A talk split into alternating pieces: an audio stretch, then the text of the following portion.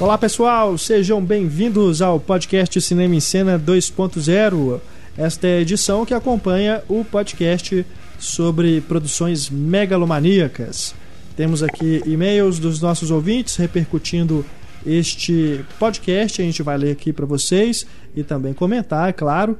Temos também nesta edição as notícias da semana para a gente comentar os acontecimentos aí mais relevantes.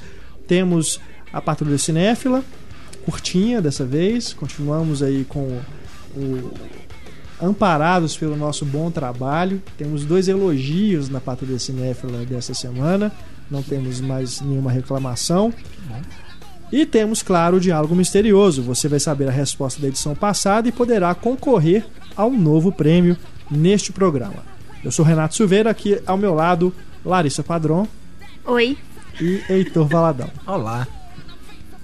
Que horrível. Vamos começar com a resposta do diálogo misterioso do programa passado. Vamos primeiro rodar o diálogo e em seguida damos a resposta. We are traveling at warp speed. How did you manage to beam aboard this ship? You're the genius, you figure it out. As acting captain of this vessel, I order you to answer the question. well, I'm not telling, acting captain. Esse aí, facílimo, né? Temos aí o diálogo de Star Trek, a versão nova do J.J. Abrams, um diálogo entre o Spock e o Capitão Kirk. Tivemos aqui várias pessoas que acertaram, fizemos aqui o sorteio para ver quem vai faturar o prêmio, que é o DVD do filme O Mensageiro, do Kevin Costner. Vamos ver aqui quem foi sorteado. É o número. Rufem os tambores. Número 18. 18? 18. 18 aqui na lista é o Tiago Moreno. Parabéns, Tiago. Peço que você envie pra gente o e-mail com o seu endereço completo, ou o endereço do seu trabalho, o endereço da casa dos seus pais, da sua namorada, enfim, para onde você quer que a gente envie o DVD para você, tá bom? É só escrever pra gente pro cinema@cinemicena.com.br. Nesse e-mail também você pode enviar a resposta do diálogo misterioso desta edição. Fique atento aí ao, ao, programa. Em algum momento vai surgir um diálogo. Assim que você identificar o filme, escreva pra gente com a resposta e todo mundo que acertar. Na próxima edição a gente faz o sorteio e vai faturar um prêmio que é um boné do filme O Hobbit, que acabou de chegar às locadoras, né? Acabou de sair em DVD e Blu-ray. E no final do ano temos também a continuação a Desolação de Smog. E o boné, claro, é do Jornada Inesperada, que é o primeiro filme da trilogia. A trilogia Picareta de Peter Jackson. Bom, é isso aí. Participe então do Diálogo Misterioso. Boa sorte e na próxima edição a gente vê quem faturou o boné de O Hobbit. Vamos aqui com e-mails sobre o nosso podcast de produções megalomaníacas. Começamos com o João Ferreira. Olá, amigos do Cinema e Cena, bem legal podcast sobre os projetos megalomaníacos que acabaram dando com os burros na água. Realmente tinha filme que não dava para imaginar como os produtores deram sinal verde, mas no caso de projetos que os engravatados de Hollywood achavam que iriam faturar alto e que não deram nada, lembrei de As Loucas Aventuras de James West com Will Smith, Kevin Kline e direção do Barry Sonnenfeld. Salvo engano, esse longa custou 200 milhões de dólares na época, mas há quem diga que os custos foram ainda mais altos. Só quem não deve ter achado esse filme um desastre foi o Will Smith, que deve ter ganhado uma fortuna como astro principal.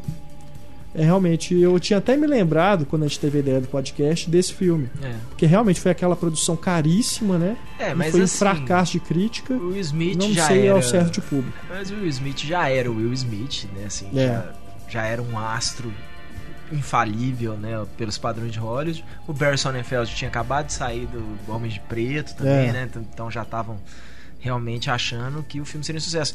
E no papel da que foi acabou indo pro Kevin Kline, inicialmente era o George Clooney, que ainda não Ah, era um sim. mega astro, mas era um cara que tava despontando, assim, né? Então é- é aquele projeto que você fala assim, no papel parece que tem tudo pra dar certo. E na hora que você vê o filme, você fala, É, e foi dele que eu me lembrei porcaria. quando saiu o Cowboys e Aliens, né, do John Favreau com o, o Harrison Ford. É, Na hora que eu. E o Daniel Craig também, né? Sim. Na hora que eu vi o projeto, eu falei assim, putz, tá me cheirando a Wild Wild West. Wild Wild West. Que a melhor coisa é a musiquinha, né? Ah, era uma Wild Wild série que todo mundo gostava, né? Uma Wild coisa É, que tem mais de série de 40 TV de anos sucesso. fala que adorava a série. e tudo. É. E o. Inicialmente, no Cowboys and Aliens, seria o Robert Downey Jr., né? É. No papel do Daniel Craig, ele acabou saindo fora e entrou o Daniel Craig no lugar. O João continua aqui. Mudando de assunto, nas notícias da semana do último programa, vocês comentaram sobre a mudança de direção do filme Jenny Garagan, Corrida de Última Hora. No caso de atores ou profissionais envolvidos em partes mais técnicas, como trilha sonora, fotografia, até dá para entender substituições ocorridas aos 45 minutos do segundo tempo. Mas o diretor, tipo, o cara vai lá, chega de paraquedas no set de filmagens e começa os trabalhos como se nada tivesse acontecido ou a produção desse filme vai ser atrasada? Nesse caso, Nesse começou caso, logo em seguida, né? foi na marra. Três dias depois já Inclusive- tinha gente lá. Inclusive, não apenas saiu a diretora, como saiu também um dos protagonistas, que era o Jude Law. É. Junto com a diretora, ele Alegando que ele queria trabalhar com ela, né? É. Que ele não aceitava fazer o filme com outro diretor. E agora tá essa a escolha, né? Acredito que já devem ter até definido para quem ficaria no, no papel, né? Porque é até engraçado, porque estavam entre o Jake Gyllenhaal, Tobey Maguire e o Jeff Bridges. É. Eles não estão nem um pouco criteriosos agora, é arrumar alguém para fazer logo. Eles já começaram a filmar de novo? Já. Porque dá Parece uma que eles impressão de que filmaram- esse filme vai acabar a qualquer momento e que ele vai entrar pra história como um daqueles filmes que gastaram muita grana e não deu em nada. É, eles devem ter é, feito assim, é uma vamos filmar o que dá agora, né, com os atores que a gente tem aqui, depois que a gente arrumar a casa, a gente filma o que ficou para trás. Mas é uma. Não é tanto problema, assim, nesse caso, porque é uma, é uma produção independente, né? Então, se não me engano, o orçamento total dele era 20 ou 40 milhões. E coisa você viu assim. qual que é a razão da Lily Ramsey ter saído? Um a monte, suposta razão, né? né? Qual? A mais forte é que ela queria o direito ao corte final e eles não estavam querendo, não. É, tinha, é porque. Conceder para ela é, a eles versão não, final do Eles filme. não corte final. É, desde que você siga algumas regras, né, que É. eles falam, que a produção tem que estar no horário, né, tem que acabar conforme previsto, não pode estourar o orçamento, você tem que apresentar certas coisas. E eles falam que a, a, a Lynn Ramsey não tinha nem um, um roteiro de produção, né, tipo tal dia nós vamos É. filmar isso, isso e isso, tal, né, que o, o, o diretor tem que, que decidir isso aí. Eles falavam que nem isso não tinha, que era um dos problemas que ela tinha com os produtores. É. Então, aí, porque ela não obedeceu algumas coisas que eles colocaram, eles começaram a cortar as asinhas dela e parece que ela não gostou e preferiu abandonar o projeto. É. Valeu, João. Agora temos aqui o Pedro Silva. Ele fala lá de Belém. Nunca achei que o Waterworld ficou tão ruim quanto se fala. Nem é uma boa sessão da tarde, mas a ideia mesmo era ser mais que isso. Dizem que a versão do diretor melhora bastante, mas quem quer ver se isso é verdade? Eu não vi. É, eu não sei se eu vi Nem tem interesse. Mas também não acho que o Waterworld seja uma merda Bomba, colossal, é. essa coisa. Não, acho melhor do que qualquer filme do Michael Bay, por exemplo. O que eu detesto mesmo é a menininha. É, menino Aquela não menina é muito chata. Não, o que eu acho. Pra pessoa querer ver a versão do diretor, você tem que ter gostado muito do filme. Pois é. Porque geralmente ela vai ser mais longa. Mas normalmente quando que a gente quer ver a versão do diretor é assim, esse filme tinha potencial, chance. né? Será que aí esse fala tem uma versão do diretor? Ah, às vezes é a versão do diretor que vai Dependendo vai do diretor também. potencial. né? Claro, com certeza. Tem diretor que você fala, prefiro não ver, né? Ele continua aqui, o Pedro. Outra coisa também que lembro e valeria a pena debater foram as sequências do Matrix, que foram feitas ao mesmo tempo e custaram bem menos, só que mesmo assim construir uma rodovia inteira é demais. Ah, eles construíram um trecho. É, não é possível. Era alguns quilômetros, assim, mas É. era tipo 4 quilômetros, Até porque a mágica do CGI assim. É. né, possibilitaria ali. né? Enfim. Ouvi falar também que para a luta final do terceiro filme, eles gastaram uma pequena fortuna para fazer a água em CGI e depois quase a mesma coisa para desenvolver as gotas para ficarem perfeitas na hora do grande soco. Isso sim eu acho que é um exagero desnecessário. Bom, se a ideia é fazer a cena desse jeito, então tem que fazer Tem que direito, fazer, porque é. imagina se a água ficasse não parecendo água. Aí mas fica o CGI tosco, do né? Matrix tem uns probleminhas, né?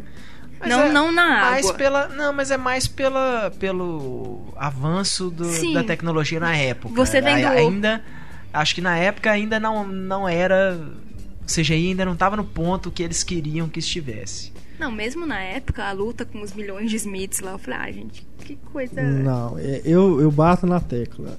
Eu não me senti é, fora do filme nessa cena. Eu me senti.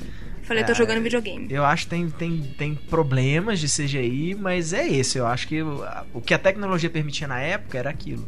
É. Então, é, é, eu não tenho tanto problema assim nesse sentido, mas eu admito, eu acho bem bonecão de borracha em algumas cenas. E pra fechar, queria dizer que o James Cameron, diretor pra mim, já morreu faz tempo. O que tem hoje é o cara mais mercenário que o George Lucas. Se esse daqui usou os três Star Wars mais recentes como portfólio da Industrial Light and Magic, o James Cameron vai fazer o Diabo A4 para vender a tecnologia. Deve ser a tecnologia 3D, né? Ah, mas, Ah. não, mas o James Cameron não é criador de nada. Assim, É, desse tipo de tecnologia. Nem o, É. o Performance Capture, ele foi uma coisa que, que melhorou muito com o James Cameron, mas já é uma tecnologia que já existia. O 3D, sim, né? Que ele patenteou lá a- as câmeras, né? e tudo. É, mas é, É, mas mas- é isso, assim, é o cara que deu um, um passo à frente, mas a É. tecnologia também já existia.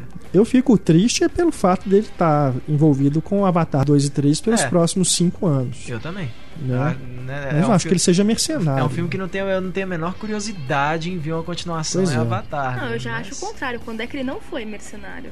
Quando é, que ele mercenário seja não, não no mercenário. sentido de. Não é mercenário nesse sentido, mas. É, ele é megalomaníaco, ele sempre gostou muito de gastar muito dinheiro, que os Mas filmes dele aquilo, merecem uma fortuna. aquilo mas- que a gente falou no podcast, ele é o bom megalomaníaco, Sim. porque todos os filmes dele são bons. Não, e tem outra E dá coisa um também. lucro. O James Cameron é. é. o cara, hoje, é- o que ele tá menos preocupado é em fazer filme. O, que ele, o negócio dele hoje é, é, é tecnologia. É cada vez mais levar a tecnologia um pouco mais pra frente. Tanto que depois de Titanic, ele ficou anos fazendo aqueles documentários debaixo d'água, aquelas coisas e tal, exatamente pra. É isso, desenvolvimento de tecnologia, de câmera, esse tipo de coisa. Que Ah, foram o- algumas coisas que ele fez com, Mas com o Avatar. Oscar ele quer, né? Não, claro. Mas Não, ele isso- fala Porque se ele que- quer mas é- tecnologia, ele devia querer então o Oscar científico. É igual o? Robert Zemeckis faz, entendeu? Com essa coisa do Robert Zemeckis ter começado a trabalhar com motion capture, essas coisas e tal. São caras que querem não simplesmente contar uma história, eles querem cada vez mais é, é, é, inovar é, tec- tecnologicamente É. com os filmes deles. Nesse ponto, o Zemeckis e o Cameron Nesse são... sentido, a indústria deve iguais. muito para uns caras desses. Mesma Sim. coisa assim, o povo pode falar o que quiser do George Lucas como diretor. Mas como. é, é, é, como um, um- Vou botar entre aspas aí, como um cientista, o- o- o- a- a- os benefícios que ele trouxe pro, pro cinema americano são inegáveis, são indiscutíveis. Não, É, só- ele, ele ajudou, desculpa, só, só completar aqui o raciocínio lá isso. Eu- eu- só que o George Lucas eu acho que ele é mais empresário, no caso. O James Cameron eu concordo que seja mais cientista. Sim, mas é a empresa dele. Pois de é, mas eu falo no forma, é, sentido de gerir os negócios. É, hoje. ah, bom, eu, é, assim, eu, eu- eu falo nesse Não, sentido. porque, vamos ser sinceros, a grande contribuição do George Lucas para a indústria de Hollywood foi É, franchise. Com os bonequinhos, vender um monte de coisa de com merchandising da, da Star Wars. Não, sim, Ele o que eu tô falando é que o, o George Lucas é o dono, era o dono, é o criador da indústria Light and Magic. Não, sim, sim. E a sim, importância É. da história, dos É. efeitos visuais Com certeza. Não. Dentro do cinema americano, assim, uma boa parte dela se deve à indústria and Com certeza. Não, e mesmo assim, independente de se ele é empresário, cientista e tudo, não é só uma contribuição para a indústria, isso é uma- também uma contribuição para o público, porque a tecnologia que o Cameron desenvolve, você pode até não gostar de Avatar, mas ele, ele permitiu o desenvolvimento de novas tecnologias que talvez outros diretores vão pegar e apropriar É. melhor. Então ele tá desenvolvendo. Talvez não. Todo mundo usa. Então, ele vai. Ele tá aprimorando o cinema da maneira dele. Mesmo Peter que você Jackson, não queira ver os ótimos filmes dele, de alguma maneira ou de outra, ele tá aprimorando o cinema, ele tá fazendo muito pela indústria e pelo público. É. O Pedro termina aqui o e-mail. Digam pra Larissa que Emanuele já teve dois reboots. Nos anos 90, Mentira. teve a série dela no espaço e recentemente a Band passou a do ano 2000, que eu vi só um, em que o título foi ela contra o Drácula. que que é isso, cara? Emanuele no espaço. Gente, Até ela já foi pro espaço e o Homem de Ferro ainda vai lá. Quem diria? É a perseguida de ferro. Que horror. Ai, eu Mas não pode ficar sem roupa no espaço, porque senão A Emanuele. você pode. morre. É, porque a Emanuele ir pro espaço é totalmente plausível. É, Ela claro fica que sim. pelada que O não problema pode. não é. Ai, meu Deus. Agora temos aqui o Bruno Paes Leme. Parabéns pelo podcast sobre filmes megalomaníacos. Foi muito divertido. Mas eu gostaria de trazer uma informação sobre o orçamento de Enrolados e realmente o Pablo Vilaça estava certo. Alguém foi demitido durante a produção do filme. No caso, foi o diretor, o animador Glenn Keane, que participou de clássicos da animação tradicional, como A Pequena Sereia, Aladdin e A Bela e a Fera, que também estava à frente da próxima animação da Disney, Frozen. O projeto, que antes chamava apenas Rapunzel, começou uns 15 anos antes do lançamento do filme e seria feito em animação tradicional. Mas depois de fracassos que levaram a Disney a fechar o departamento de animação tradicional, como se a culpa fosse da técnica, visto que a decisão foi tomada depois de filmes sofríveis, tudo o que já havia sido feito para Rapunzel do Glen Keane fora praticamente descartado para se começar do zero. No final das contas, o Glen Keane ficou como co-diretor e produtor do filme. O resultado final foi muito bom, na minha opinião, e na do público em geral, que foi um dos filmes mais rentáveis da Disney, mas todo esse rolo na produção fez o Keane ficar desgostoso e largar o estúdio. Bom, espero ter contribuído com a informação. Muito, bom. Muito bom, Bruno. Isso É, tá ficando dizer, tão. São 15 anos né, de investimento, então com certeza esse orçamento de 260 milhões deve estar incluindo aí todos esses É gastos. estranho, né? Isso como, é assim, não sei se é impressão minha, mas tá, tá meio frequente isso, né? Valente é a mesma coisa. Valente tem dois diretores. É, Que eu esqueci o nome do- de, de todos, mas começou com a Brenda Chapman, eu acho que é o Isso. nome dela. Ela desenvolveu né, boa parte do projeto, fez boa parte do filme.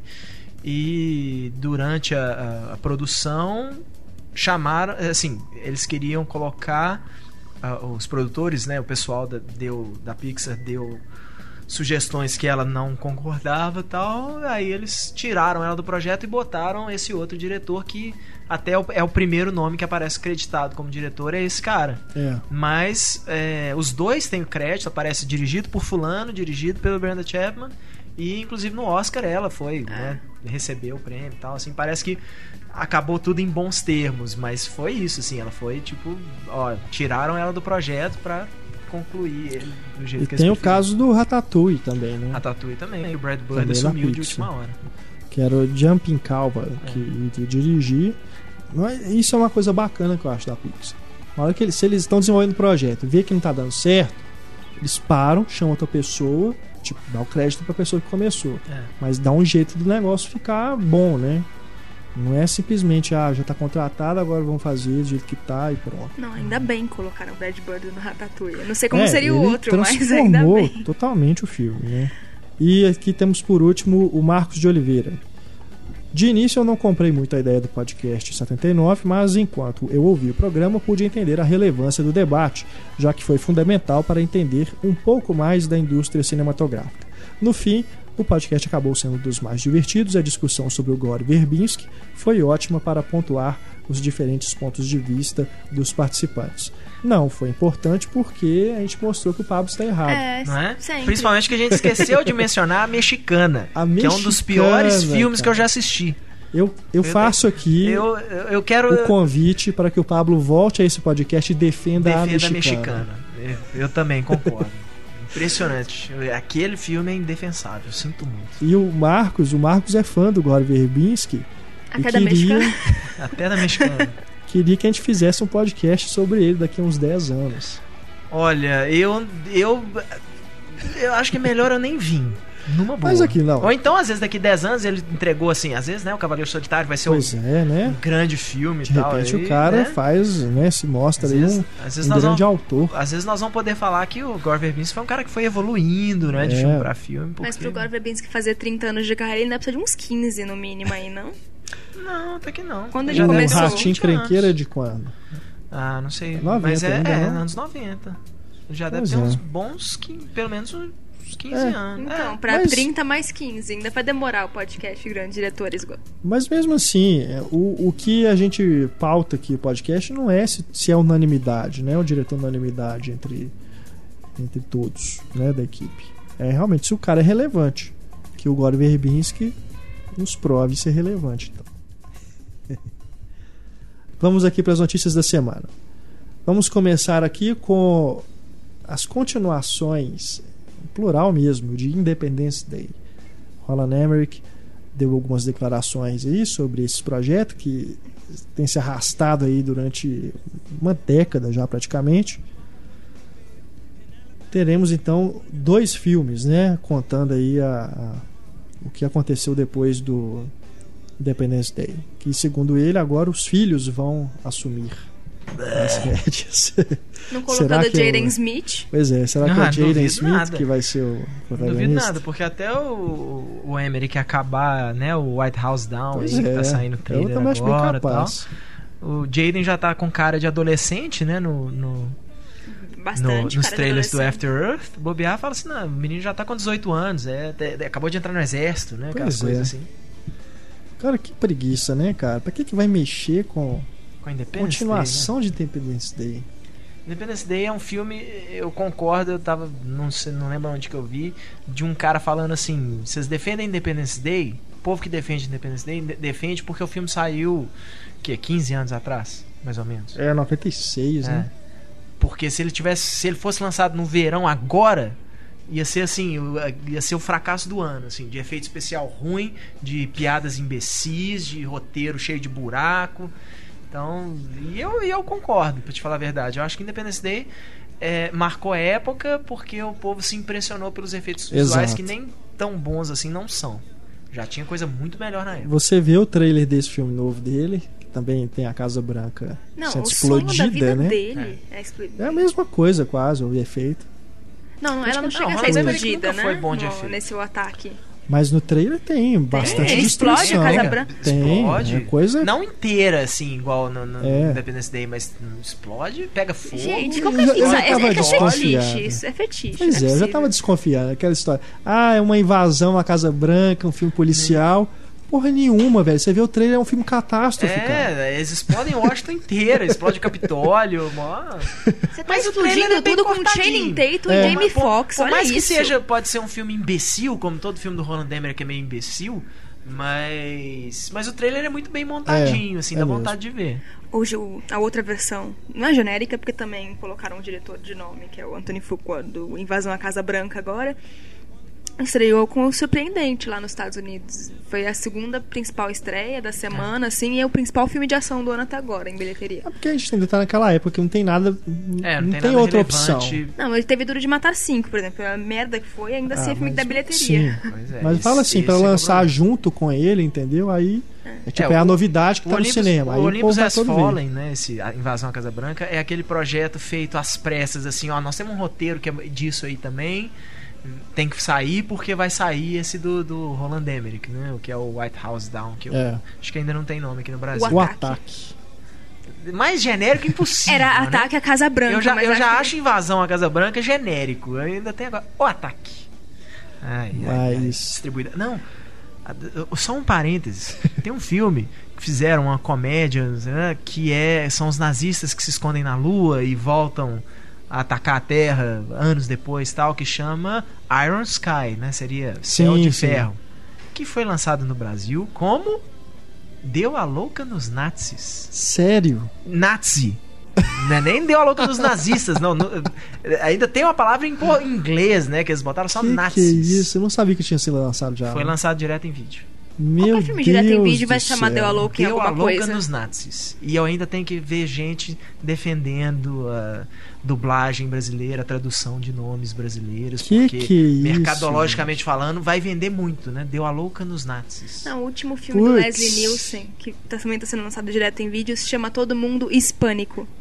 Ah, não. Ah, brincadeira, bicho. Ai, ai, brincadeira. ai. Todo mundo. Que que é isso? Meu Deus do céu. Enfim, voltando à Casa Branca. É, eu até me perdi aqui. que que é isso? Mas a gente tava falando Da Casa Branca. Casa Branca. É. Pois é. Eu ainda prefiro. Eu ainda tô mais. Não tô ansiosa pra ver nenhum dos dois. Acho que os dois parecem filme genérico de ação. Mas o do. Eu ainda tô mais ansiosa pelo esse do Fuqua do que pelo do. Roland Emmerich. O Antoine Fuqua, pra mim, É. é. aqueles caras meio não fedem nem cheiram, assim. Eu, É, Dia de Treinamento eu acho um filme bem superestimado, assim, o filme mesmo. Eu gosto do Denzel Washington, eu gosto muito do Ethan Hawke, é uma coisa rara de acontecer, eu gostar do Ethan Hawke num filme. Mas... qual o problema com ele então? É, eu não entendi. Eu acho ele meio... é, meu problema com ele é mais... Ciúme da Matama. Não, é mais, mais pela pessoa dele do que dele como Ele é ator. maravilhoso como Ele é pessoa, ele é uma meio- pessoa melhor do que ele é um ator. Não, Tirando o fato de que ele traiu a não, Matama. ele- Pois não, ele tem as coisas de achar que é poeta, de escrever livro e tal. Sabe? Ah, Você leu o peraí. livro dele? Não, mas Então, como é que você não Ethan sabe que ele é poeta de verdade? É, é muito, sabe, aquela coisa, Ai, ele fica ai. tentando passar aquela imagem de que, na verdade, eu não sou um ator, eu sou um artista completo, sabe? Essas coisas assim. Sim. Ah, não, para com isso, meu. Então, nem ator você não é direito, sabe? Mas de não é treinamento ruim, é bacana, mas- eu gosto. Oi? Dia de treinamento é bacana, eu gosto. Ah, de treinamento é um filme legal, assim, tem, tem um. O Anthony Fuqua, o problema é que ele. Sei lá, ele parou meio no meio do caminho, assim. Considerando que Lágrimas do Sol e. e Rei Arthur Que que são é? o mesmo filme, só muda o, o nome dos personagens e aonde que eles estão, mas é exatamente o mesmo filme. Eu sei que você defende Rei Arthur por causa do Clive Owen. Não, não defendo, não. Não gosto. Porque o filme é uma merda total. Pois é, e o Lágrimas Muito do Sol é o mesmo filme. É são caras que são mandados pra um lugar pra resgatar não sei quem. É. E na volta, né, voltando, eles têm que fugir do povo. E na hora que chega no lugar, tipo, na hora que chega, é fala: é, não tem jeito, nós vamos ter que enfrentar esses caras. É exatamente o mesmo filme. Eu É. gosto do atirador, todo mundo mete pau, eu gosto do atirador. E o atirador é, legal. É, né? mas é isso, né? Mas é Esse tudo filme- genérico, é, tudo ficou bem tudo genérico. assim, falam que esse último que saiu dele, que é mais. saiu meio independente, é o Brooklyn's Finest. Acho que é Atraídos pelo Crime aqui no Brasil. Vi gente falando que é um meio um retorno do cara, assim, mas foi um filme que Qual passou é- meio é, batido. Ele é, é um Simon West melhorado. O cara que grila, Simon West. Chamar qualquer um de Simon West. Mas eu É elogiei porque eu tô comparando ele com o Roland Emmerich. Eu prefiro. Pelo menos eu, eu- eu tenho essa impressão, pelo menos. O Roland Emmerich, pra mim, pelo menos, é aquele cara que vira e fala assim: olha. Eu sou diretor de blockbuster, então não tô nem aí. Meus filmes são estúpidos mesmo, sabe? E vai ter buraco, tal, não sei o quê, mas pelo menos o cara entrega um filme que você. que entretém, sabe? Assim, você não se sente ofendido intelectualmente viram- pelo filme, porque você sabe que tudo ali parece meio bobo O mesmo. tal do Anônimo, vocês viram? Não, não tive coragem ainda. É, eu também não. Eu vi aí, já, já saiu em DVD e tudo, mas não vi. E o. Apesar de que o Starman é bem ruim. Ali- Aliás, eu acho que isso. Starman é do Roland Emmerich. Aquele do Portal, que o James Spader Ah, e o Kurt Stargate. Russell. tá- Stargate, desculpa. Starman é do não, tá Carpenter. doido. É do Carpenter. Starman é massa. É Stargate. Mas eu acho que foi a melhor coisa que aconteceu pro Roland Emmerich. Foi terminar a parceria dele com o Dean Devlin. É. Que aí eu acho que você- ele parou de pegar projetos. O Dean Devlin tinha aquela coisa de querer ser engraçadinho o tempo todo, sabe? Dean Devlin Que é está o- escrevendo as o continuações Godzilla, do. que é o Independence Day. Voltou então. Né? Ter- sempre tem que ter um personagem engraçadinho, das coisas, e parece que o- depois disso o Roland Emmerich falou: não, o filme é bobo por ele mesmo, não precisa ficar tentando fazer ser engraçado e tal. Deixa o filme só ser divertido mesmo, sem forçar a barra. Ah, pelo menos o Invasão à Casa Branca tem o Aaron Eckhart também, que eu gosto. Então, pelo menos um ator dos quatro principais se salva. Porque o presidente do outro é o Jamie Foxx, eu não confio nisso. Outra notícia aqui. Vocês viram que o Will Smith deu uma entrevista explicando por que, que ele recusou o Django Livre? Dizendo que, Que era- quando ele leu o roteiro, ele queria que o Django fosse realmente o protagonista, né? Que E ele não- matasse o DiCaprio. É. Que ele fizesse piadinhas imbecis o filme inteiro. Porque, assim, Olha, quando eu- você vê o filme hoje, você realmente vê que o Dr. Dr. King Dr. King. e o Django são basicamente têm o mesmo tempo de tela, assim. T- né? Tanto que eu não concordo que o Christopher Waltz Né? seja melhor ator coadjuvante. Ele não é coadjuvante. E o Will Smith, né, que é, gosta de sempre ser o centro das atenções e tudo, disse que não concordou É, com o isso. filme tem Duvido nome, que seja o isso. nome do filme é Django, né? Então, teoricamente, o Jamie Foxx é o protagonista, mas o Dr. King é, o- é uma dupla, né? Não é, não é nem, Pois é, e não é nem o mim- ajudante, é uma dupla. O Pablo que disse aqui, se eu não me engano, que o Will Smith não teria topado para não se envolver com a polêmica toda envolvendo o racismo, não aparecer pelado. É isso que eu ia falar. Eu também. acho que o Will Smith Não não, topou se- porque ia ter que aparecer pelado. E aí. Citando o próprio Django, não sujar as próprias mãos, É. né? É, eu não acho que é o tipo de papel do Will Smith, não. Ele não. Apesar de que, assim, no começo da carreira ele fez papéis um pouco mais ousados, mas também Pois não é. acho que seria muito do interesse Eu tenho dele. birra do Will Smith. Eu não consigo ver um filme dele levar a sério. Falar, ah, vou levar esse filme a sério. Eu não tenho Will Smith, eu vou vou achar que tem piada Olha, imbecil o filme inteiro. Eu tô gostando muito dos trailers do After Earth. Também. Mesmo com os, os bichos digital que ainda estão meio feios, assim, mas imagino que isso até o lançamento do filme melhore, mas ah, os dois trailers eu achei muito legais, assim. É. Tô, tô otimista. Coisa que eu não tô com o Oblivion do Tom Cruise, que eu tô achando bem. Sei lá, assim, um visual meio limpinho demais, aquelas navezinhas. Não sei. E ver. tem bicho também, né? Eu vi um trailer recentemente, parece que tem umas criaturas também. né? Hum, Não sei. Enfim. Temos aqui também, né? A gente comentou rapidamente no último podcast 2.0 sobre a o remake ou reboot de Fuga de Nova York. E os dois atores aí que parece que estão mais cotados são o Tom Hardy, que já, já era um nome citado antes, e o Jason Statham. Que o- comparação. Pois é, e o Kurt Russell, inclusive, deu uma entrevista pra revista Empire e falando que pô, vocês vão fazer né, o, o Eu vou. remake que seja com um ator americano. Porque o Snake Plissken é um americano. ah, bobagem isso. Besteira. Mas ele falou assim que gostaria do. Bobo. Eles, eles lembraram né, do projeto quando ainda era o Gerard Butler. E ele falou que aprovaria se fosse o Gerard Butler. Ai, gente. Ó, eu acho assim, entre Jason Statham e Tom Hardy, eu sou muito mais o Tom Hardy. Mas o Tom Hardy vai ser o Mad Max já, sabe? Já, já vai ter o seu papel de, de durão. Durão chutador de bunda. né? Acho que bobagem o Jason Statham, Fuga de Nova York. Boas. Ele sempre é o Jason Statham, né? É, o Ja- Ele se tá for o Jason Bruce Statham, vai Willis virar um hoje. filme do Jason Statham, né? Assim, É, ele não muda o visual direito. No máximo ele tinge um pouco o que tem de cabelo. É, já tá muito marcado, Pois sabe? é. Assim, já, ele já é um, um- a cara muito marcada pra isso, assim. Ele o, troca- Tom, o Tom Hardy, nesse sentido, seria melhor. É. Né? Ele já seria um ator, assim. O povo não ia chegar e simplesmente falar assim, ah, é o Mad Max lá. O Mad Max nem saiu ainda. Pois Né? é. O Jason Statham não, a gente Porra, já eu conhece nem a tô cara dele. lembrando, cara, desse projeto. Porque já acabou de filmar, eu acredito. É, tá no, se não acabou, tá nos finalmente, assim. É. Que a gente não vê falar, né? Muito assim de notícia lá do É set. é, pô, é, assim, já tem aquelas vantagens, né? Tá sendo filmado longe, né? Tava É. sendo filmado, não sei se na África, nossa. Uma coisa assim que eles tinham Sai desistido de filmar na 2014? Austrália. Se eu não me engano é 2014. É, porque se fosse esse ano já era pra gente ter visto alguma coisa, né? É, com certeza. Daqui a pouco deve começar a pintar Estilo, umas fotos coisa. oficiais, alguma coisa assim. É. Mas normalmente os projetos do George Miller, ele é tudo feito na Austrália, esse tipo de coisa, então não tem aquela coisa de paparazzi tirando foto do set, esse Uhum. tipo de coisa, vazando muita informação, né? Temos aqui também as novas tartarugas ninja. Todas brancas. Esse Michael Bay racista. Isso tem a ver, vai ser performance capture.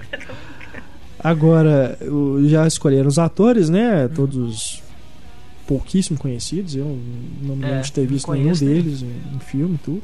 E a gente nem vai ver, né? Porque vai ser igual Avatar, Tintin, essas É. coisas. né? O que eu acho estranho é que prov- é bem provável que, assim, originalmente, né, eram lutadores de artes marciais que ficavam dentro daquelas roupas e eles eram dublados depois. Então eu fico me perguntando se esses caras vão é. ser vão ser as tartarugas, né? Vão realmente são eles que vão fazer esse trabalho de capture ou se eles vão só dublar. Porque tem uns caras ali que não tem a menor cara de lutador de arte marcial, Não, né? são galãs, né? Não, tem galã e tem um- uns caras que tem um esquisitão do que faz o Parks and Recreation. Menino estranhíssimo. Mas ele vai fazer, se eu não me engano, acho que o Michelangelo ou o Donatello, que é a tartaruga mais inteligente. Sim, mas são tartarugas ninja. É Eles são muito ninja. estranho, é. Agora, se eu fosse o diretor, eu chamava o Rei Park pra fazer as quatro. o Rei Park ele faz, ele gosta de fazer esses personagens que ele não mostra a cara, né? É, o cara é o E ele é Snake Eyes. Né? lutador. O cara é o né? Snake Eyes, o Darth Maul, o Groxo do X-Men só, É. só faz coisa que ele não tem que botar a cara dele. Né? Bom, já que estamos entrando aí, né, em adaptações de quadrinhos, a notícia aí que surpreendeu todo mundo, o Robert Redford em Capitão América 2, Não é? como um líder da Shield. Pô, isso. olha, honestamente eu tô. Capitão América 2, assim, tudo bem, são os mesmos roteiristas do primeiro, mas os caras também são roteiristas do Pain and Gain, que é o próximo filme do Michael Bay, né? Então a É. gente já fica meio com medo. Que Mas saiu um bem. trailer muito É. duvidoso. É, o Anthony e o Joe Russo, os dois outros filmes dos caras, que é o Welcome to Collingwood, que eu esqueci o nome aqui, É, eu não vou me recordar também. que é bem médio e o- um é pouco, Dois é bom, três é demais. três é demais, é isso que chama o You, Me and Dupree. Acho que é dois é bom, três é demais. Dois é bom, três é demais, acho que só isso também. É, é tudo por um segredo que chama. São filmes fracos, sabe assim, eles não dão a menor confiança nos dois diretores. Mas, né, pra Marvel ter escolhido aí, às vezes eles vão ter boas ideias. Agora, o fato do, do Robert Redford fazer pelo menos uma pontinha que seja, né, já, a gente já fica mais animado pra ver É. o filme. Já começa a dar um atestado de que às vezes o filme vai ser legal. É, achei interessante também esse casting. Vamos ver, né? Não, estão ficando cultos esses filmes da Marvel. Chamam o Branagh pra dirigir um, agora colocam o, Né? o Robert Redford como ponta Pois de é. outro. Super finos, assim. E esse papo aí do David Goyer, a entender aí que o Lex Luthor tá no Homem de é. Aço. Na- numa entrevista, David, tá. Goyer, David Goyer sobre o Lex Luthor, ele falou: ninguém confirmou ou desconfirmou o Lex Luthor no, no Homem de Aço. É. Então, certamente, mesmo que ele não apareça no filme, vai ter uma menção ou uma coisa como se ele fosse uma, uma um tipo de presença ali no filme. Mas com certeza alguma coisa tem. Ele tem uma empresa, né? É, O a Luthor. LexCorp, né? Será que vai ser tipo Norman Osborn no espetacular Homem-Aranha? Que não aparece. Não aparece, mas tem a mas a gente Oscorp, sabe né? que tá É. lá, né? Pode ser uma coisa assim. Ou então uma cena, aquela coisa tipo, típico cena pós-créditos e aparece o Lex Luthor lá, assim, É. aquela coisa.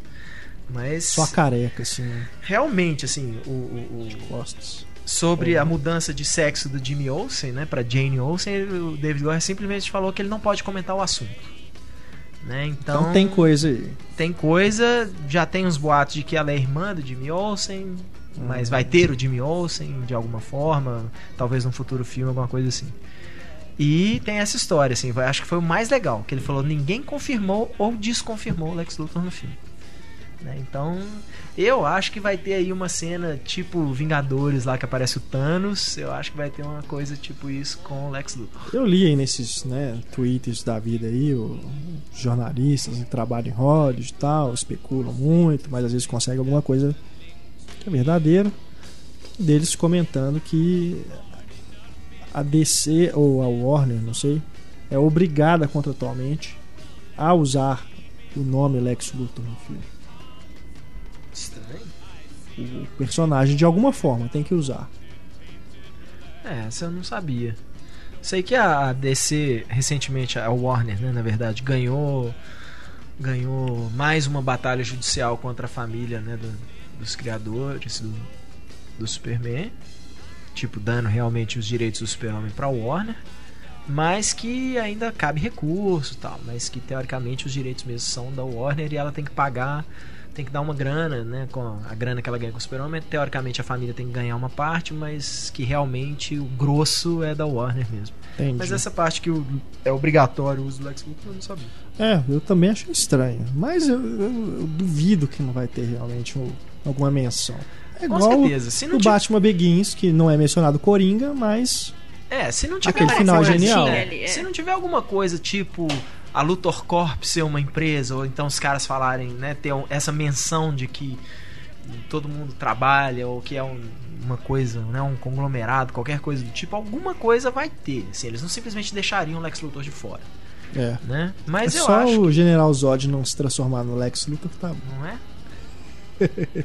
Final do filme, o Michael o General Zod vai ficar careca e vai virar o Lex Luthor. E pra gente finalizar as notícias da semana, o trailer de Wolverine Imortal. Ou dois trailers, né? Afinal de contas saíram duas versões aí, uma pro mercado internacional, uma pro mercado norte-americano.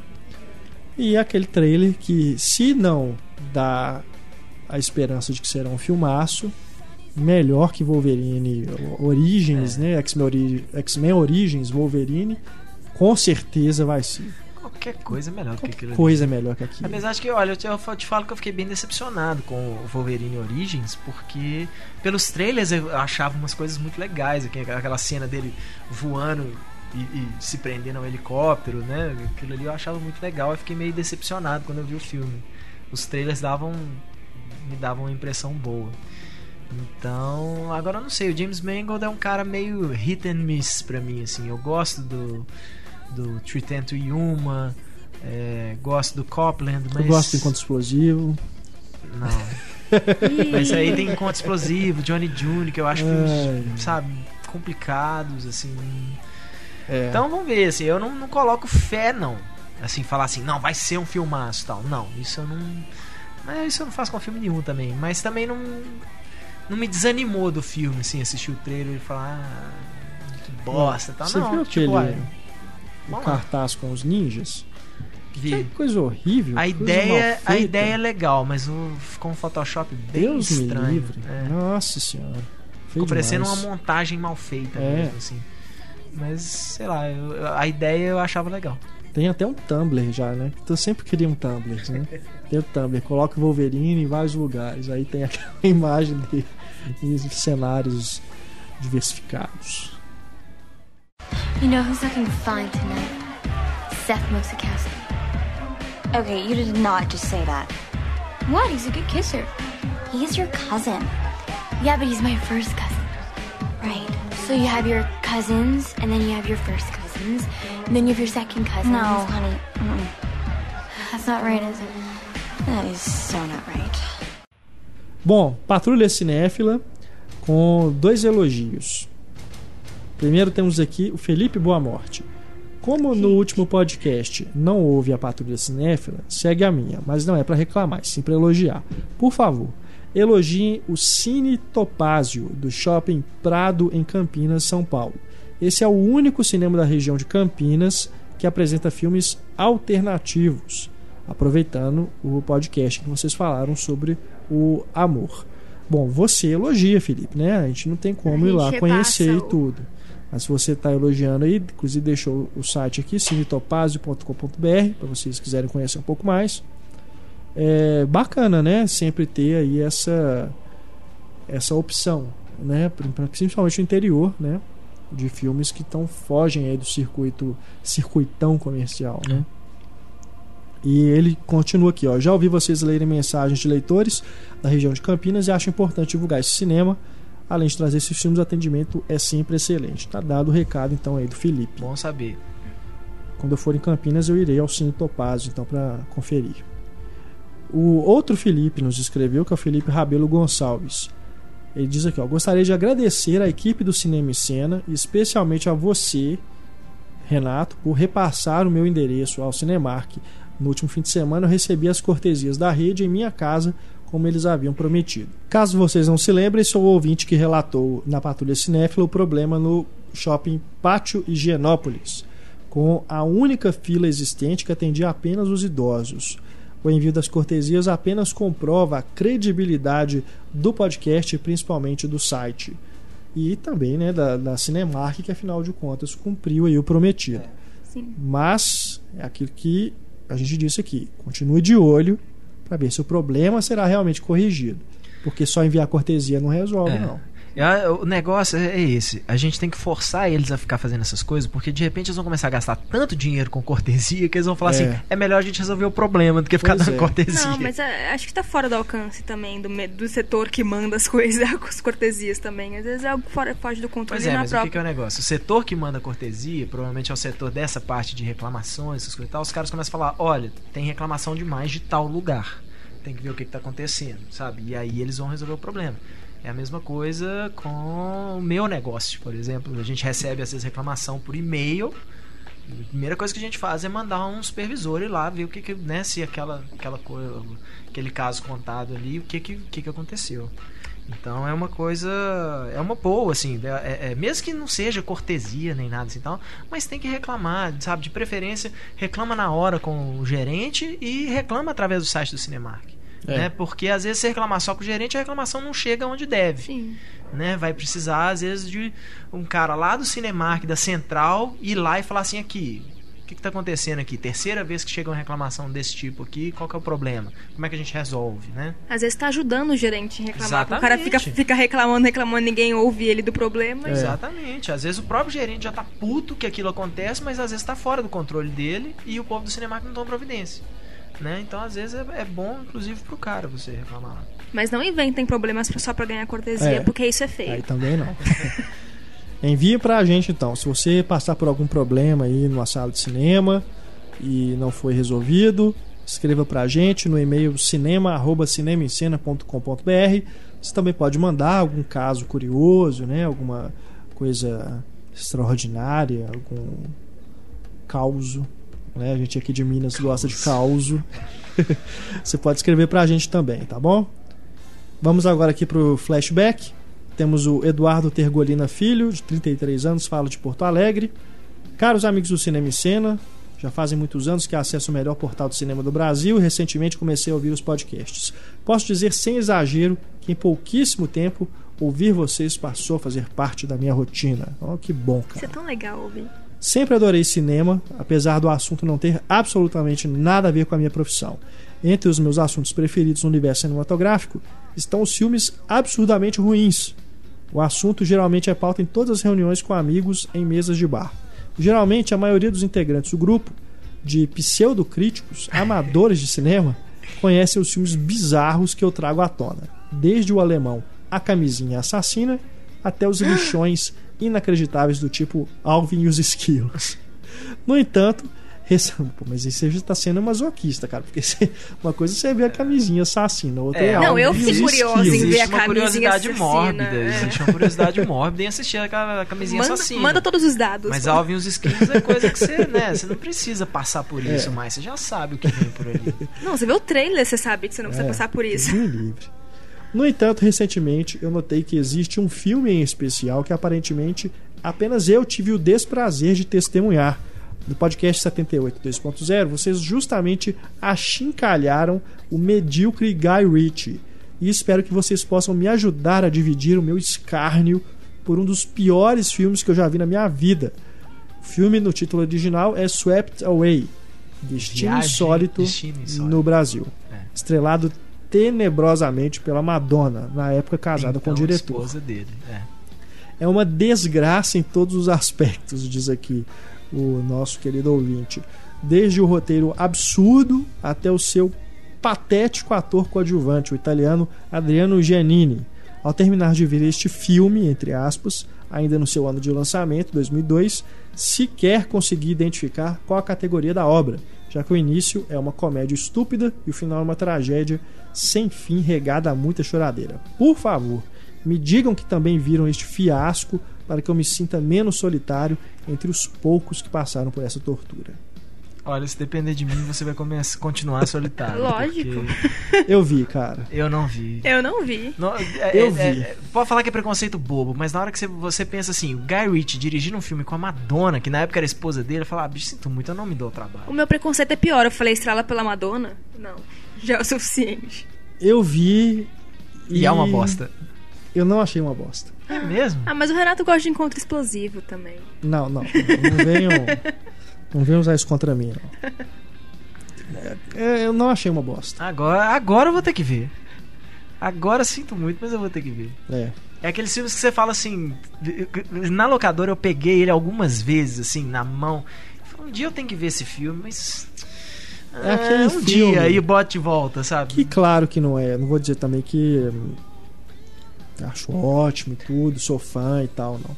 Mas é aquele tipo de filme que, assim, tem coisas muito piores. Eu fiquei as pessoas curioso. não, não, não achim, como é que é achincalhar. Achincalhar. Não, mas ele é bom ou ele só tem coisas piores? Ah, É aquele Não, filme que você assim, assiste e é- fala assim, ah, não é ruim é, igual é. falaram, não. Não é uma bosta, não. Mas não eu- é essa desgraça toda. Me falaram que o, esse Adriano Giannini dá uns, uns bolacha na Madonna.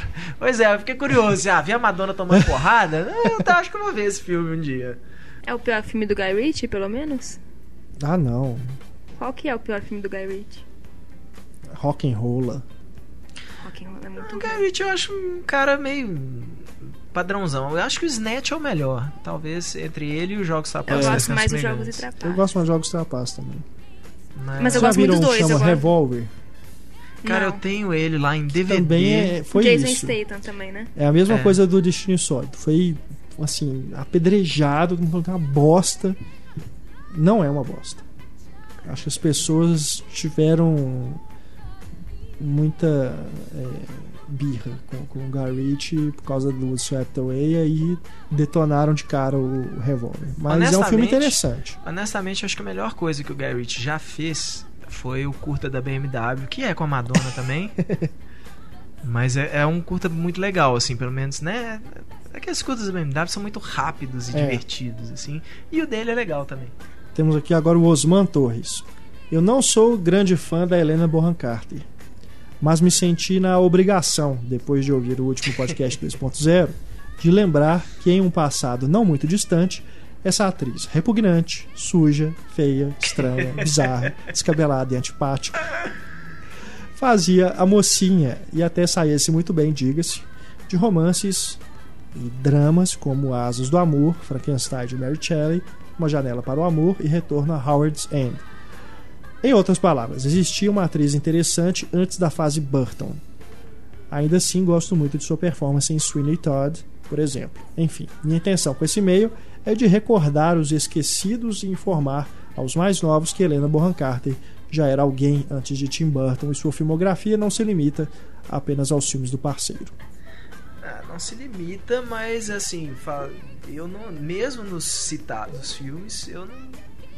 Não é uma atriz, não, não é. me causa empatia alguma, muito pelo É. contrário. Eu acho que talvez a- o ponto fraco de Frankenstein de Mary Shelley é a Helena Bonham Carter. Pois porque é. ela não, não, não cativa. Então, assim, ter ela como a mocinha, né? Que os, teoricamente aí os dois vão disputar no final. Mas, é, sei lá, não me. Nem no Howard's End também. Então, sei lá, eu posso estar sendo muito injusto, mas eu. Sabe, não tem jeito, cara. Tem, eu acho que a Helena Bonham Carter é o tipo de atriz que, se não fosse é, é, o fato dela ter depois se tornado a senhora Tim Burton, ia ser uma daquelas atrizes que ia acabar caindo no esquecimento, assim, porque ia ser me- meio. Sabe, assim, o povo ia ver assim. Essa mulher não, não engrena, né? Assim tal, mas o fato dela ter conseguido vários papéis por associação.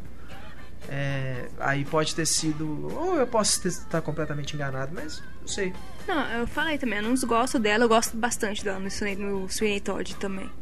Mas eu também acho que ultimamente é mais do mesmo. E ela agora ela é a nova senhora Tom Hooper também, né? Porque ela tá lá no Discurso do Rei, tá lá nos Miseráveis, daqui a pouco vou enfiar ela na biografia do Queen, É. pra fazer sei lá quem. A mãe do Fred Mercury. Imagina? A esposa do Fred Mercury, ela não vai ser, né? Que é Fred Mercury. Para terminar aqui temos o Luciano Souza. Ele fala sobre o podcast dos filmes do Michael Haneke. Então, vou começar pelo Amor, que foi por onde eu conheci o Haneke. Não sei se foi pelo hype criado ao redor do filme, mas não me surpreendi de maneira nenhuma com o final. E talvez ver esse desfecho em amor me servira como uma vacina para o que eu vi depois. Sim, Larissa, eu fiz uma maratona do Haneke em sete dias. Sobrevivi. Você tá vivo? Bem?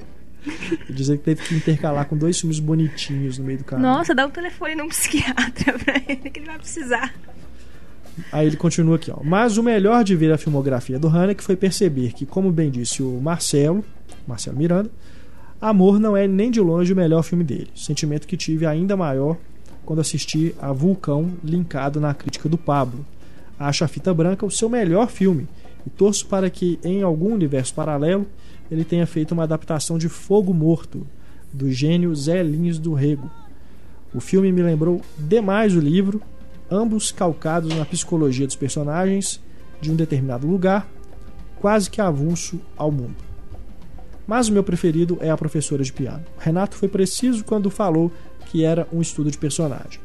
Achar que aquilo tudo é sadismo barato é escantear a psique, achá-la simplória, coisa que nunca será. O Haneke não mostra uma personagem fechada que vai se abrindo. Ele mostra uma personagem fechada que desmorona com o menor dos afagos, uma simples demonstração de interesse. Alguém que busca desesperadamente se conectar ao mundo. Vide suas idas às cabines para assistir pornôs, quer algo mais mundano que o sexo, é genial. E é isso. No aguardo para o aviso do próximo grande diretor, embora essa experiência me deixe na dúvida se vou repeti-la. Bom, eu acho que você vai querer repetir. É. O Porque Se próximo você ainda é não divertido. viu todos os filmes do próximo é diretor, legal. eu tenho certeza que eu te dou. Você pode fazer uma maratona no mesmo dia, assim, que E não tem problema. É, é divertido. Vamos então fazer o anúncio, né, para vocês já irem se preparando. A próxima entrada da série Grandes Diretores é a obra de Robert Zemeckis, né, diretor aí do O Voo, o mais recente, chegou aos cinemas, mas também de grandes sucessos como De Volta para o Futuro, Cilada- Uma Cilada para Roger Rabbit, Contato, Forrest Gump, Não, O Náufrago, enfim, muitos, muitos filmes bacanas, né, Tudo divertidos. por uma esmeralda. Nem, que, que, que, que desdém Tô é só esse rindo. Tudo por uma Esmeralda? Tudo por uma Esmeralda é um filme extremamente injustiçado, porque ficaram, tipo assim, na época o povo ficou comparando com Indiana Jones, assim, tem nada a ver com Indiana Jones, e ficaram comparando, mas é um filme muito legal. A Joia Eu só é ri porque tava falando do, do- dos premiados. Foi só isso que eu ri. Calma. Não, o Robert Zemeckis é, o Robert Zemeckis é um diretor que eu acho que não tem um filme ruim. Nem Beowulf. Ó, Fala um filme ruim do, do Zemeckis, ruim. Febre de Juventude é do caralho. Não entendo por que o filme não fez sucesso na época. revelação é Eu adoro Revelação. ruim. eu adoro. Mas não, eu, é- eu acho bom. É um filme um menor. filme esquecível. Não é. É, eu lembro eu- dele até hoje. Eu acho um filme menor lembro do também, Zemeckis. mas- É igual, é igual é, Beowulf, por exemplo. Eu acho um filme menor do cara, mas não acho um filme ruim de eu olhar e falar, ah, não, filme ruim. Chato pra Ah, não é caralho. não. né? Não é não. Nossa. E vocês estão antecipando a conversa. Não pode. Tá, eu acho o Expresso Polar ruim. Não acho ruim. Já vou, já vou jogar aqui a pedra, porque eu sei que é um filme que muita gente adora. Não, não O adoro. Pablo, não, inclusive, mas- tem como um clássico instantâneo. Não, não, pra mim não. Mas, Mas, eu gosto, né? me, me emociona em vários O momentos. Pablo, a gente viu ele falando do. Ah, o Pablo gosta do do, Gore Verbinski. aqui, então a gente- Dá, dá um desconto. a gente dá um desconto. Ai, ai, ai. Então, essa aí já é só a pontinha do iceberg. né? Não, É porque uma eu- prévia do que vocês vão ter Na aqui. discussão aqui do- dos filmes do Zemeckis. Depois Só- do Hanek que a gente falou, né? Um, um diretor feliz. É, eu, até assim, eu, eu não defendo carros usados porque eu vi tem muito tempo, eu preciso rever. Pra É, poder falar se é bom ou não. Porque falam que realmente não, o filme é meio complicado. É, esse eu vou redescobrir agora pro Mas, podcast. cara, Febre de Juventude eu assistia repetidamente na Não, é legal assim, também. Nossa, Não, é, não é. Falar que ele fez alguma bomba, realmente eh, não dá pra falar, não. Pois Mas tem filmes questionáveis. é. É, É, eu, eu falo assim, tem- eu acho isso, ele tem filmes menores, mas eu não.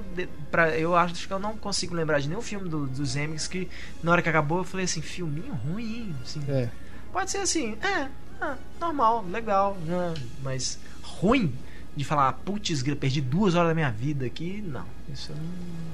Então aguardem aí, a gente dá um tempo aí pra vocês assistirem os filmes. E daqui a umas, sei lá, 4, 5 edições eh, vai ser a vez do, do Zemex, então. Vamos chegando então ao final do podcast 2.0, agradecendo aqui a presença do Heitor e da Larissa e, é claro, a sua audiência. E eu dou a dica hoje da música de encerramento. É, na verdade, eu, é meio um roubo. É porque eu, eu tava escutando essa música no, no celular enquanto vinha para o trabalho. E eu me perguntei assim, será que essa, essa música já tocou em algum filme? Né? E depois fui pesquisar e ela sim está na trilha sonora de alguns filmes, embora eu não me recorde de que momento que ela toca. A música é Don't Think Twice, It's Alright, Bob Dylan. É a música que, uma das que eu mais gosto dele. Fui pesquisar e ela está em Histórias Cruzadas. Não lembro onde toca essa música em Histórias Cruzadas, é um filme que eu vi recentemente. E está também em naquela aquela comédia Carros Usados Vendedores, Vendedores Pirados, Pirados. né, aqui no Brasil. Não tá no Não também Estou Lá. não me lembro. Pois é, no Não Estou Lá mesmo, eu acho que ela não tá. Que eu também não lembro. Na trilha sonora, pelo menos, se eu não me engano, ela não tem a, a versão, não. De qualquer forma, é uma música muito bonita. Então fica aí, eu de- dedico esta canção para vocês, meus queridos ouvintes. Então, Não, não é roubo, porque semana passada eu escolhi o Rocketman não pelo filme, eu escolhi por causa da música. O que importa Larissa- é a música. Larissa entregando os bastidores, tá vendo? Mas então. Deixamos aí nossos canais de contato para vocês: e-mail cinema@cinemicena.com.br, Twitter arroba cinemicena e o Facebook facebook.com/barra cinemicena. Grande abraço pessoal, escutem o debate desta semana e enviem suas mensagens para a gente conversar no próximo podcast 2.0. Um grande abraço, tchau.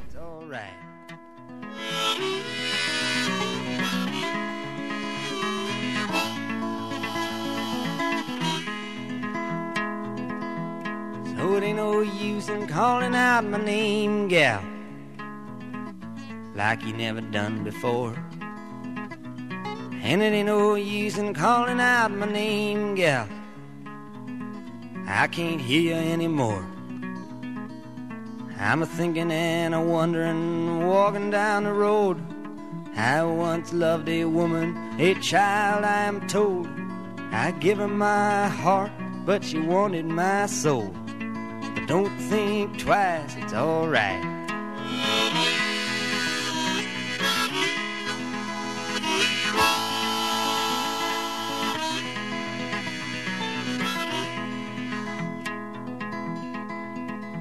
So long, honey, baby, where I'm bound, I can't tell. Goodbye is too good a word, baby. So I just say fairly well. I ain't a saying you treated me unkind. You could have done better, but I don't mind. You just kind of wasted my precious time. But don't think twice, it's alright.